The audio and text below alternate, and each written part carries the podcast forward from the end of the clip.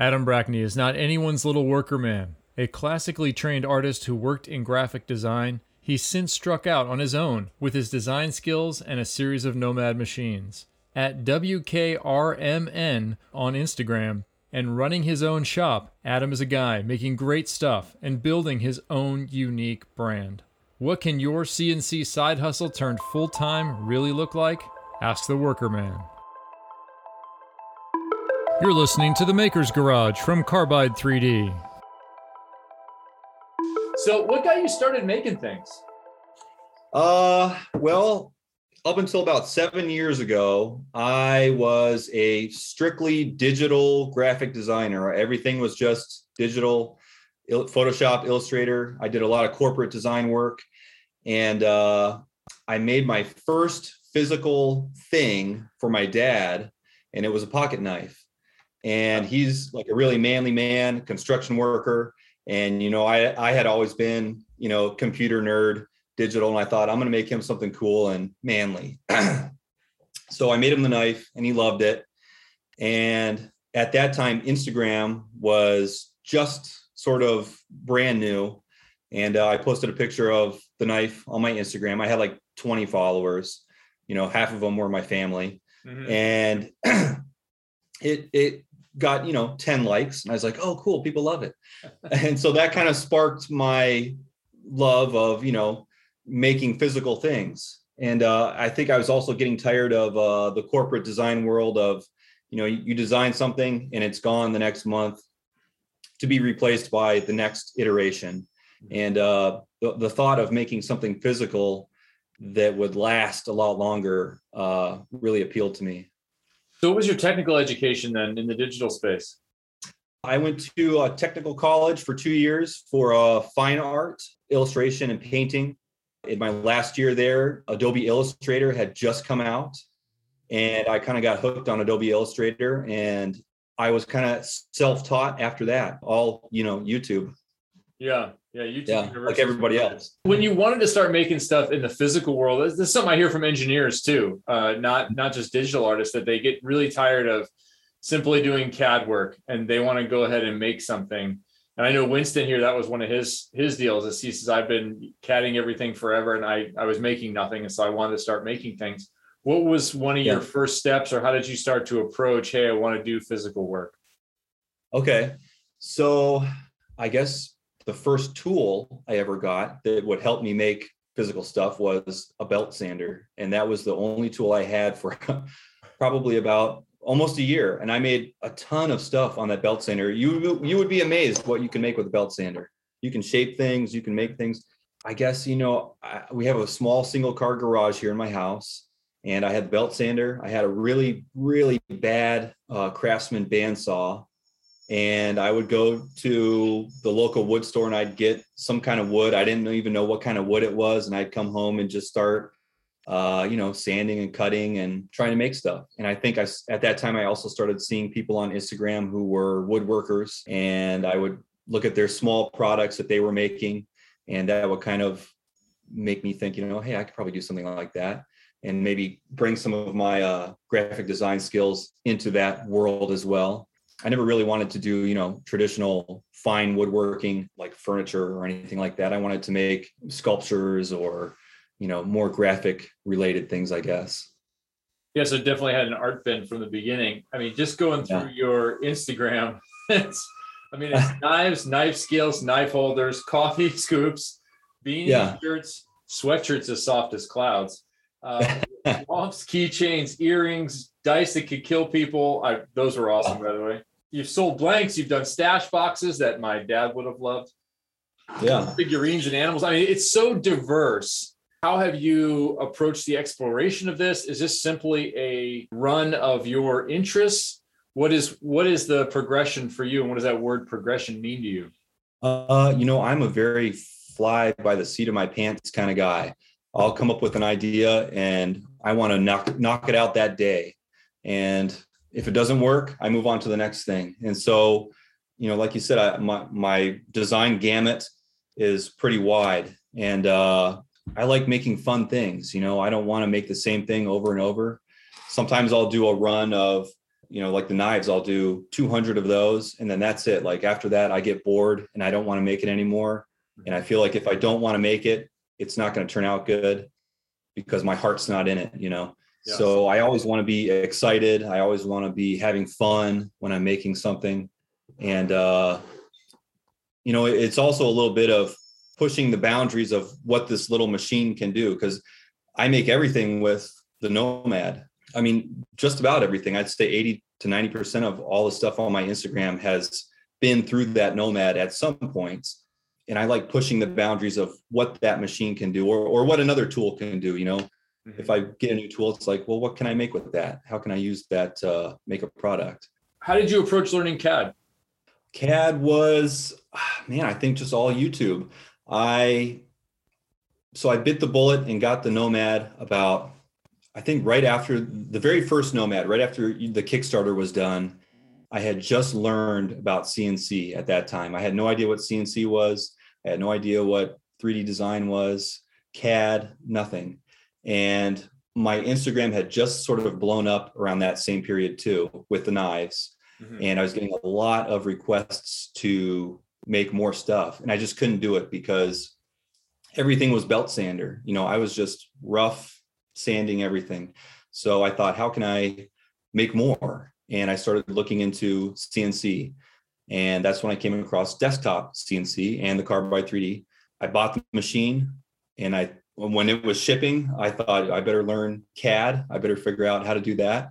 So I got Fusion 360, you know, for free, the student edition or whatever.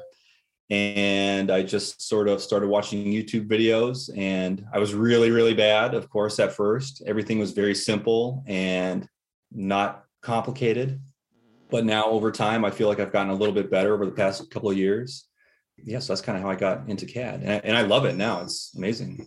So you started with the original Nomad 883. Yep. I've had the 883. I've had the 883, the Pro, and now I have the 3. Yeah. Do you have all three of them going still then? I do. Yep. Okay. And they all work. Yeah. Oh, that's great. No, it's interesting the progression of machines that you've kept, because I see the amount of stuff coming out. I go, there's no way it's one Nomad that's making all this happen. It's always been one Nomad at a time, though. I mean, there was only maybe about 2 months where I was running both at the same time, but it was a little too hard running back and forth. So everything is always just one machine. It depends on what I make. You know, I make a lot of these little small boxes, and, you know, I can get 10 of those in one little 8-inch by 8-inch square. And that is also sort of how I go about designing stuff too. You know, I think about my workspace size and what can I squeeze out of that. Can I steal your ghost logo? I mean, I love that thing. It just connects with me for whatever reason. What's the genesis behind it? And some of your other regular logos or movements or whatever, like Bonehead and some of the other stuff that repeat throughout your Instagram. Well, I wish there was a really cool story behind the ghost, but there's really not. I was just sort of sitting at my kitchen table one day, and all I used to have was, I have like the globe logo also, which is the circle with sort of the fingerprint lines in it. And I used that for many years, and I was getting a little tired of it. And I was just sitting at the table one day, and I thought, what other kind of funny little icon thing can I do? And I just doodled the ghost, and I didn't think anything of it. And it's just sort of snowballed into... That's like my new logo now, I guess. Yeah. I do like all the repeating patterns though throughout your work. Well, thank you. Yeah. You know, that's sort of my way as I guess branding. I guess you would say building a brand, which I don't really like to consider myself a brand, but I guess it sort of helps to sell your stuff. Yeah. Why Workerman and the WKRM? Well, Workerman has a pretty good story behind it, I guess. I'll make it really quick. Back in the corporate design days, I worked at a small design firm here in St. Paul, very, very small. I mean, 4 or 5 people. And I was the sole designer, and I was tasked with making all of the print merchandise as well, and all of our packaging. So they built me a small little room, a windowless room, where I would print out everything and glue and cut and assemble hundreds of little boxes and custom stuff and signs. And one day my boss came by, who really, really smart guy, but kind of tough. And he called me, "Oh, you're like my little worker man." And that kind of really bugged me. It really irritated me. And so I quit a few months later. This is after many years of working there. So it had built up. It wasn't just the workerman comments, but that's sort of what pushed me over the edge. And I thought, you know what, I'll show you, I'll be the little workerman. And that's kind of where the name came from. And then I shortened it to just WKRMN just to be cool. Yeah. I'm picturing something a little bit like Office Space. Like, yes, it was exactly like, yes, lots of kicking the printer and yeah. Stuck in a room, but now you're stuck in a room that has poor lighting, just your garage. I don't understand. Can we get back? Yeah, no, I'm just in my own room now. I just yell at myself all day. Right. I love that. Why knives? That's played such a big role at the very beginning. What was it about knives? Well, you know, the first knife I made for my dad, that really sort of stuck with me in my head. And that also opened the door for me to find out about this EDC community, which is the everyday carry people who just carry pocket knives, they pocket tools, just gear, you know. And I've always liked stuff. I like things. So I guess that whole world of this stuff that you bring with me kind of seemed fun and interesting. I never knew that there were crazy expensive pocket knives, crazy designed pocket knives. I'd only seen, you know, Home Depot with the little $14 flipping knife. Right. So seeing these people with this incredible technical skill, making these beautiful, you know, works of art that were also functional, right, that really appealed to me. Yeah. Yeah. That's interesting. You bring up kind of function and talking to other people in terms of what they're selling or how things sell. They really get back to kind of personalization, and that can be to a region, to a person, to a design, but also utility. Have you found that to be true in your products as well? The utility helps to move them? Oh, absolutely. I try to make something that's somewhat useful. I mean, a lot of my stuff isn't really that useful, but it's got something to it. You know, like the dice, I made that just because it's sort of this cool little sculptural thing, but you can use it. You can play with it in a game if you want to. A lot of my boxes are, you know, you can't really hold very much in them because they're kind of a goofy size, but they look cool and you could use it. My favorite thing I ever made, the stash mask, you know, it's really cool. It's an art piece. It can hold a lot of stuff. It can hang on the wall. So I like merging art with something usable, I guess. Yeah. Who are your customers, and are they roaming like the back alleys of Minneapolis all the time and they're in danger that they need to punch somebody, or who are these folks? So you're referring to the boneheads and the womps, I guess, right? Yeah. It's kind of an embarrassing product that I make. I don't like making those. Okay. And my mom doesn't like that I make those either. There's a lot of them though. There's a lot of them. And truth be told, it's my number one selling thing of all time. And it's very surprising to me. I don't want to say it's embarrassing to make them because I do love them. They're fun to make, but it is a herding tool, I guess. But I don't think anyone ever uses them for that purpose. Yeah. A lot of people who buy this stuff, you know, they're collectors. They're like me. They like things. They like getting things. So I think they get that and they just post it on Instagram. That's all it's really for. It's an expensive Instagram background prop. Yeah. It's not Minnesota nice. Too. No, it's not Minnesota nice. No. You got a chance to do some awards recently. I really liked them. You put together walnut, brass, and rich light. I mean, that's not to like about any of those materials. Perfect combo. Yeah. What did you enjoy about that project, and how did it kind of challenge you in different ways than some of the other things you've been making? Boy, I mean, the best thing about that project was they said, do whatever you want. They were fans of my work already. So that was a good thing and also a bad thing because, you know, when someone says do whatever you want, it's like, well, what do I do? It's nice to have some sort of direction. I wanted to make something clean, different. A lot of the awards for that particular category out there were very gaudy, big, giant golden chalices that just seemed like they were from the 80s, you know, and I wanted it to be my style. They said they liked my stuff, so I wanted to make something that I would design. And then I guess the other thing that went into that design was I was making it with the Nomad 3. So I was limited by that 8x8 space. What could I do with that? Yeah. They just came out beautifully. I really like the layers and the different materials and the kind of contrast of the whole thing. It wasn't a departure from what you do, but it was distinctly different than a lot of the other stuff you do. Yeah. It was a lot of fun. I mean, I think it was maybe about 4 different setups in the machine too. There was, you know, the first operation, cutting the walnut, second operation, engraving, and then filling with the brass. And then all the side rich light panels were also cut on the Nomad also and engraved. Yeah, it was a lot of fun.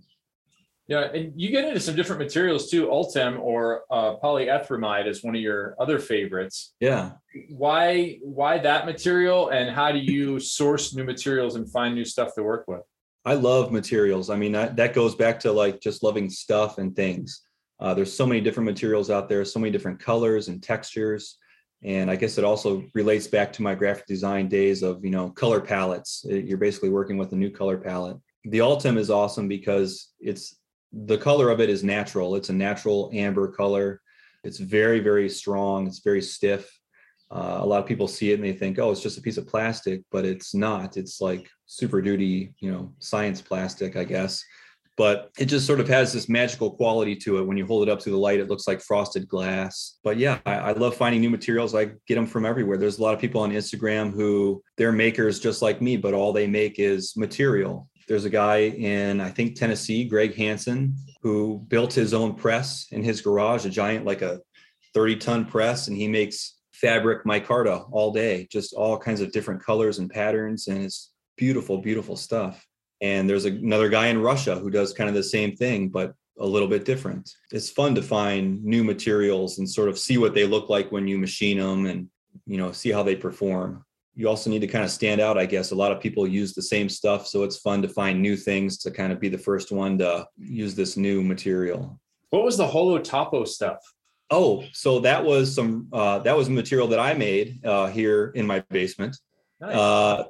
I machined a mold, or I made a silicone mold out of a machined blank of a sort of a topographic landscape. And then the hollow shred was sort of like this very fine holographic, I think they called it, or I called it laser whiskers because it looked like beard whiskers, but they were holographic. That was sort of sprinkled into a clear resin that also had some gunmetal gray pearlescent resin. That was very popular. I made a lot of that for, you know, a few months. I think maybe 200 or 300 slabs of that for other knife makers to use, or whoever wanted to use it. Yeah, because you were making scales for a little bit. I thought that was yeah, that was a lot of fun too. I love making materials for other people to create their stuff with too. How do you approach pricing? That's hard.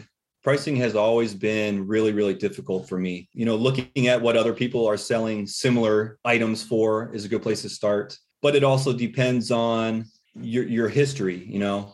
If you are a brand new maker and you've got your very first thing coming out, you could price your stuff at the same level as everyone else, but you might want to go a little lower. I mean, pricing's hard. I always have a really hard time talking about that. I mean, if you have any advice for me on pricing, I would love to hear it. I always feel like I'm overpriced. No, God, the more I've done it, the more I think like go 30% higher than you think it should be. Maybe that's what everyone says. Yeah. And it is. And lots of times I'll go through and look at, okay, where I've had a couple people give me some pricing models. Okay, take your time, take your materials, mark your materials up by 30%, mark your time up by 30%. And I generally come out to the number that I sort of thought of anyway, if I was thinking a little bit high on something. Yeah. I think a lot of people struggle with, will people want to buy my stuff? And if they don't want to buy my stuff, does that then have value or not? And I think about, hey, you got to change your customers, because there are a lot of folks who buy a CNC and you hear, oh, people in my area won't pay this. Yeah. Well, your area is the internet, you know? Yeah.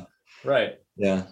Yeah. I struggle with that too. Will people want to buy this? Every time I make something new, that thought goes through my head, is anyone going to want to buy this? So, you know, you can't be scared by that, I guess. It's normal. Do you know Jacob Lundquist? I do. Yeah. He's here in Minnesota. Yeah. I know. I was just wondering what it was with Minnesota guys and knives, because we had a show a couple weeks ago. Yeah. It was a lot of fun. Yeah. He's a cool dude. Yeah. I love his little knife. He did a lot of that on the Nomad too.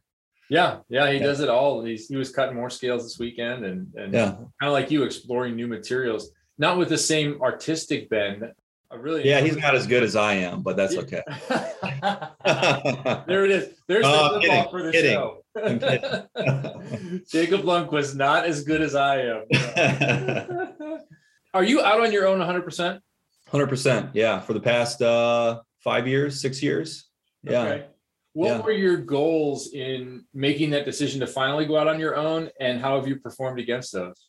it just sort of happened. You know, when I quit my last graphic design job, I wasn't totally done with it. I did a lot of freelance work after that. At the same time, I was sort of getting into CNC. So I was still paying bills by doing freelance jobs around town, graphic design stuff. And then it gradually just sort of snowballed into, hey, I can pay 5 of my bills with this CNC by making these little things. And that feeling kind of pushed me to make more stuff and more stuff. And it grew from there. And now it's amazing. Like, you know, your own boss, you can do whatever you want. You can work whenever you want, kind of. But yeah, it's great. What would you say to somebody who's thinking about getting into CNC? Do it. Do it. Absolutely. I mean, absolutely. If you want to, if you've got the urge to make something and you think you have a good idea and, you know, you're a little bit technically skilled with, you know, it's not all about CNC. You got to know how to do a little bit of hand work as well. So if you've got that ability, get a CNC because it's so worth it. It's the best purchase I've ever made in my life for sure. I mean, it's changed my life really, but yeah, do it. Where do your ideas come from? I think that's one of the other things people struggle with is, hey, I don't know what I would make with the machine. Yeah, that's a hard question too. I mean, my ideas just sort of, they're so random. They just pop in my head and I mean, they're goofy. You see the stuff I make, it's goofy stuff. You can go on Etsy, you can see what's selling well, and you can think about making something similar to what other people are doing, which is fine. And there's always a market for everything, you know. Start with a box. People love boxes, little jewelry boxes, ring boxes. Those always sell. I guess it's different. If you're going to get a machine to start a business, you have to have a different mindset than someone who's getting a machine to just, you know, make things for friends and family. Yeah, ideas come from everywhere, I guess. You describe yourself on your site as having a restless mind. I do. Yeah. Yeah. It's kind of a curse. You know, I'll make one thing and then I hate it the next day and I make something else. And that's how it always is. What do you like the most, or what are you most proud of? I think the thing I liked the most was probably my stash mask. That was the one thing that I've made that was sort of the most significant, I guess, the most involved. It was a lot of work making those, a lot of wrapping your head around, a lot of CAD work, a lot of really hard CNC work, lots of different flip jigs. Everything was double-sided, triple-sided, and then also a lot of fine woodworking out in the garage, assembling it all. Yeah, it sort of took all of my combined skills to make that. So I think so far that's probably my favorite thing I've done. Yeah. Yeah, it can be a little mind-bending. And the restless mind thing can get you at about 2:30 in the morning if you happen to wake up. Oh, yeah. Oh, yeah. Wear you out. Yeah. What haven't we talked about that you would want to say about CNC, the creative process, or somebody who's looking to get in? Or Yeah, I think a lot of people still have the perception that CNC is a push button and out pops a product kind of a thing. You know, that's mentioned a lot. And you got to get past that stigma. It's hard. CNC is hard at first, but it's fun. Yeah. So I guess if you want to get into CNC, be prepared to learn a lot of new things. You'll feel good learning them too, because it feels really awesome to kind of be real technical and program this machine to do these cool things. Yeah. You got to have calipers. Yes. Yes. And you'll find yourself with them floating around everywhere. Yes. There you go. I think of it as it's going to be as hard as you want it to be, because you could very easily kind of push yourself to a little level, a small level that makes some cool stuff that's pretty easy to get to, and you can hang out there all day long. Yeah, I get the perception you, like me, I get to a point and I'm like, well, why can't I go 15% past that, or or even 50% past that? Hey, let's send it and see what happens. Yeah, yeah. At times I'm aggravated by that, and other times I'm like, hey, wow, look at that. Look at me. Yeah. Yeah. I mean, it feels pretty cool to push the machine to the limit, you know, and make something that you didn't think you could do. When you start out, when I started out with CNC, everything was 2D. You know, I was just doing 2D contours of whatever, making flat stuff, Christmas ornaments, you know, whatever. Yeah. It feels really cool to actually be able to make a multi-part item to assemble together all right there in your house, you know, and it's kind of got that instant gratification feeling to it too. Like you get an idea and you don't have to have someone else make it for you. You can do it yourself. Yeah. where can people find you, reach out to you, and be a fan of your stuff? Instagram is my number one spot. It's kind of my only spot. I don't have Facebook or anything. It's at WKRMN, or maybe it's at Workerman. I don't know. There's a link to my website from there, and that's it. I'm on those two. I keep it simple. Yeah. What's coming next in the store? Oh, don't ask me that. I don't know. Nobody knows till tomorrow. No, this is great. I really big fan of your stuff. Enjoyed watching the feed and the different things you're making. And it's a pleasure to have you on here. Thanks for taking the time. Awesome. Well, thank you for having me, and keep up the good work. Thanks, Adam. Appreciate it. You've been listening to The Maker's Garage from Carbide 3D. Be sure and check out our library of previous episodes featuring guests from across the creative universe.